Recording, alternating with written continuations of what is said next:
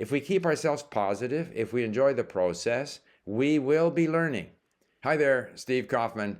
And today I want to talk about like how do we know we're learning? Okay?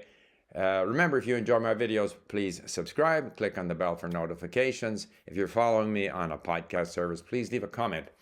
So, very often, when we're engaged in some kind of language learning activity, we don't know if we are actually learning anything. It's not like if we lift weights, uh, our muscles are tired. We have the sense that we have worked, we've done some work, and we're fairly confident that we're contributing to a certain level of fitness. Once we leave the gym or after working out for half an hour, we do feel a certain tightness in our body. We feel that we've done something. In language learning, it's not like that. So, how do we know if we are, in fact, achieving anything? If we're reading, we might enjoy what we're reading. We might enjoy the subject matter. If it's a novel or a book on history or whatever it might be, we might find that interesting. But how do we know that we are actually improving in the language if that's what we would like to achieve? Or conversely, if we're doing grammar exercises or reading a dictionary, like how do we know that we are actually improving? I have read grammar books, I have even leafed through dictionaries. I never know if I'm actually retaining anything, if I'm actually learning anything. Similarly, when I'm reading or listening or even saving words on LingQ, how do I know that I'm learning anything? I don't know. I don't know. So my advice here is is several. First of all, try to do things that you enjoy doing. So at the very least, even if you don't have a sense that you're improving, at least you have the sense that you are enjoying what you're doing. So I enjoy listening to my whatever podcast it might be in Persian, for example. I enjoy doing that. I enjoy doing the sentence view of difficult content and then doing the matching pairs and the sort of scrambled sentence that I have to put back together again. I alert you that this function right now only exists in the iOS version. We're trying to perfect it there, and then we will introduce it as well in Android and in the web version. So please be patient.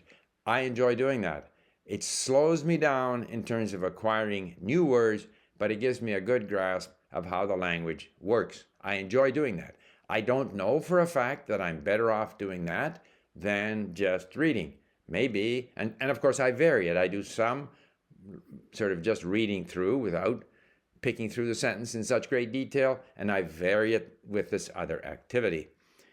But I'm not sure which of these activities is helping me the most, but I do know that whichever one I'm engaged in, just reading or picking through the sentences, I know I enjoy doing it. So I think that's a very important factor. Of course, over time, you will see that you have improved. You will see that your word count at LingQ has gone up number of LingQs created has gone up.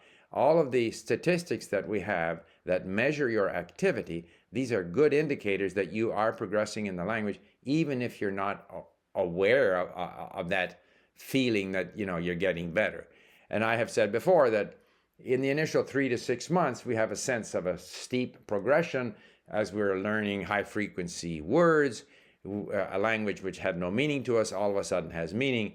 But then thereafter, there's this long period, the plateau, the doldrums, where we have no great sense of progressing in the language. And so we wonder, is this activity actually enabling me to, you know, learn? Am I learning? And I think there it's important to trust the process. It's important to avoid doing activities that you don't like doing, like I don't do drills. I've seen suggestions that, for example, after reading something, you should try and summarize it in your own words. I never do that. To me, that's unnatural. I would rather just speak to someone. I sometimes speak with my tutor about uh, some material that she has sent my way, a podcast on, you know, Iranian identity or whatever it might be. I'd rather just naturally have a conversation than try to sort of artificially uh, you know, describe what it is I just read. So I don't do those things. I don't try to analyze what I'm doing. I avoid doing things that I don't like. But if you like doing those things, by all means, do them. Because it's so hard in language learning to know at any given point if, in fact, all of our activities are contributing to learning. So we're best off to do things that we enjoy doing.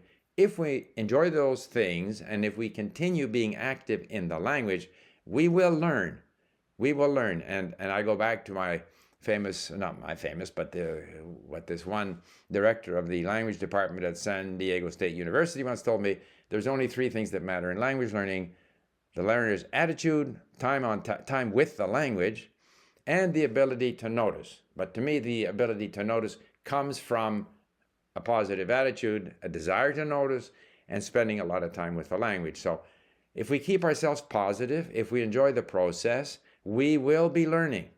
And there's all kinds of room there for people to make their own choices as to which activities they prefer to do, which activities keep them active with the language. And as long as you do that, you will be learning, even though very often we don't have the feeling that we're learning. And uh, so, you know, how do we know if we're learning? We should focus instead on how do we know if we're enjoying the process. And uh, with that, I'll just leave you with a couple of videos that I've done over the past couple of years on related subjects. Thank you for listening. Bye for now.